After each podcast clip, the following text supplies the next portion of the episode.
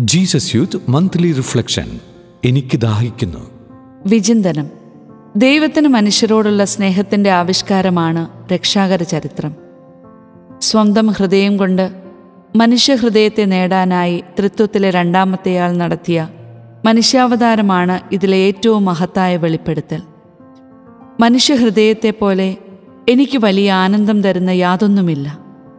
എങ്കിലും മനുഷ്യഹൃദയത്തിന്റെ സ്നേഹം എനിക്ക് എത്രമാത്രം നിരസിക്കപ്പെടുന്നുവെന്ന് യേശു വിശുദ്ധ ജത്രൂദിനോട് അരുളി ചെയ്തു.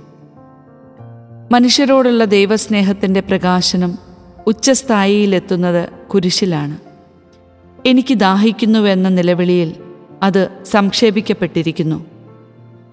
ഒരു പ്രേഷിതൻ എന്ന നിലയിൽ നാം ഇതിനെ മനസ്സിലാക്കുന്നത് മറ്റ് ആത്മാക്കൾക്കായുള്ള യേശുവിന്റെ ദാഹം ശമിപ്പിക്കാനുള്ള ഒരു വിളിയായിട്ടാണ്.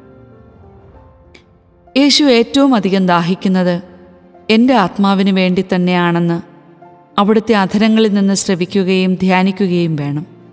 കൊൽക്കത്തയിലെ വിശുദ്ധ തെരേസ പറഞ്ഞതുപോലെ ഞാൻ നിന്നെ സ്നേഹിക്കുന്നുവെന്ന യേശു മൊഴിയേക്കാൾ ഗാഠമാണ് എനിക്ക് ദാഹിക്കുന്നുവെന്ന മൊഴി. യേശു എനിക്കായി ദാഹിക്കുന്നുവെന്ന് ഹൃദയാന്തരാളത്തിൽ തിരിച്ചറിയുന്നതുവരെ അവൻ നിനക്ക് ആരായിത്തീരാൻ ആഗ്രഹിക്കുന്നുവെന്നോ നീ എന്തായി തീരാൻ ആഗ്രഹിക്കുന്നുവെന്നോ അറിഞ്ഞു തുടങ്ങാനാവില്ല. ഈ സത്യം നമ്മിൽ ആഴ്ന്നിറങ്ങണം. ഇല്ലെങ്കിൽ അവൻ നമ്മിൽ ആരംഭിച്ച സൽപ്രവൃത്തികൾ പൂർത്തിയാക്കാൻ അവനെ അനുവദിക്കുന്നതിന് പകരം നാം അവനു വേണ്ടി അനേകം കാര്യങ്ങൾ ചെയ്യുവാൻ ശ്രമിക്കും. അവനോട് കൂടെയും അവനിലും അവനിലൂടെയും മാത്രമേ നമുക്ക് മറ്റ് ആത്മാക്കളെ സമീപിക്കാനാവൂ. എന്നോടുകൂടെ ശേഖരിക്കാത്തവൻ ചിതറിച്ചു കളയുന്നു നമ്മുടെ ഗുരു പറഞ്ഞു ദാഹിക്കുന്നവൻ എന്റെ അടുക്കൽ വന്ന് കുടിക്കട്ടെ. അപ്പോൾ നമ്മുടെ ഉള്ളിൽ നിന്ന് ജീവജലത്തിന്റെ അരുവികൾ ഒഴുകും. അവയുടെ അലകൾ നമുക്ക് ചുറ്റുമുള്ളവർക്ക് പറ്റാത്ത ഉറവയാകും. സ്നേഹത്തിന്റെ ഈ ഉറവയിൽ നിന്ന് പാനം ചെയ്യുകയും തൃപ്തനാകുന്ന നിമിഷം തന്നെ തന്റെ ദാഹം വർദ്ധിക്കുന്നുവെന്ന് ഗ്രഹിക്കുകയും ചെയ്യുന്നവൻ അനുഗ്രഹീതൻ. സ്നേഹമാകുന്ന ഈ ദൈവം തന്റെ ദാഹം ശമിപ്പിക്കാൻ സൃഷ്ടിയെ തേടുന്ന കാഴ്ച യോഹന്നാന്റെ സുവിശേഷത്തിൽ നാം കാണുന്നു. ദൈവം എന്തിനു തേടി അലയണം? നമ്മുടെ ദാഹം ശമിപ്പിക്കാൻ അവിടുന്ന് ദാഹിക്കുന്നു. തന്റെ ദാഹം ശമിപ്പിക്കാൻ ലോകവസ്തുക്കളിലേക്ക് വീണ്ടും പൊയ്ക്കൊണ്ടിരിക്കുന്ന ലൗകിക മനുഷ്യന്റെ പ്രതിനിധിയാണ് കിണറ്റിൻകരയിലെ സ്ത്രീ.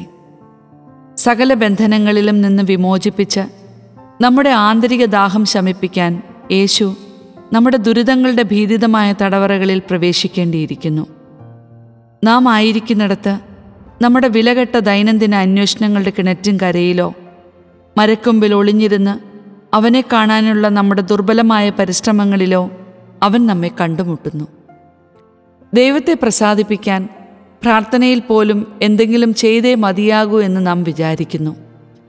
ദൈവസ്നേഹം സ്വീകരിക്കാത്തതാണ് നമ്മുടെ ഏറ്റവും വലിയ ബലഹീനത.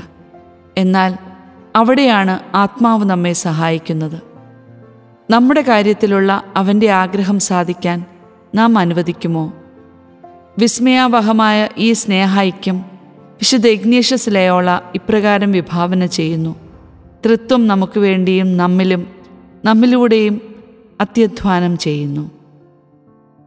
വിശുദ്ധ ജോൺ പോൾ രണ്ടാമൻ പറഞ്ഞു അവന്റെ പാർശ്വത്തിന്റെ മുറിവിൽ തുറക്കപ്പെട്ട വാതിലിലൂടെ ക്രിസ്തുവിന്റെ ഹൃദയത്തിൽ പ്രവേശിക്കുന്നത് മൂലം നാം രക്ഷയുടെ ഉറവയിലേക്ക് മടങ്ങുകയും പിതാവിന്റെ ഭവനത്തിൽ പ്രവേശിക്കുകയും ചെയ്യുന്നു.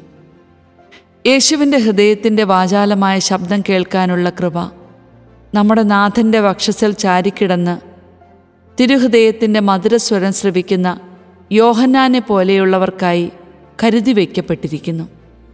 യേശു അവളോട് പറഞ്ഞു ദൈവത്തിന്റെ ദാനം എന്തെന്നും എനിക്ക് കുടിക്കാൻ തരിക എന്ന് നിന്നോട് ആവശ്യപ്പെടുന്നത് ആരെന്നും അറിഞ്ഞിരുന്നെങ്കിൽ നീ അവനോട് ചോദിക്കുകയും അവൻ നിനക്ക് ജീവജലം തരികയും ചെയ്യുമായിരുന്നു. വിശുദ്ധന്റെ മൊഴി. ഒന്നാമതായി അറിയേണ്ടുന്ന കാര്യം ഇതാണ്. ഒരുവൻ ദൈവത്തെ അന്വേഷിക്കുമ്പോൾ അവന്റെ പ്രേമഭാചനം അതിലേറെ അവനെ തേടുന്നുണ്ട്. കുരിശിന്റെ വിശുദ്ധ യോഹന്നാൻ.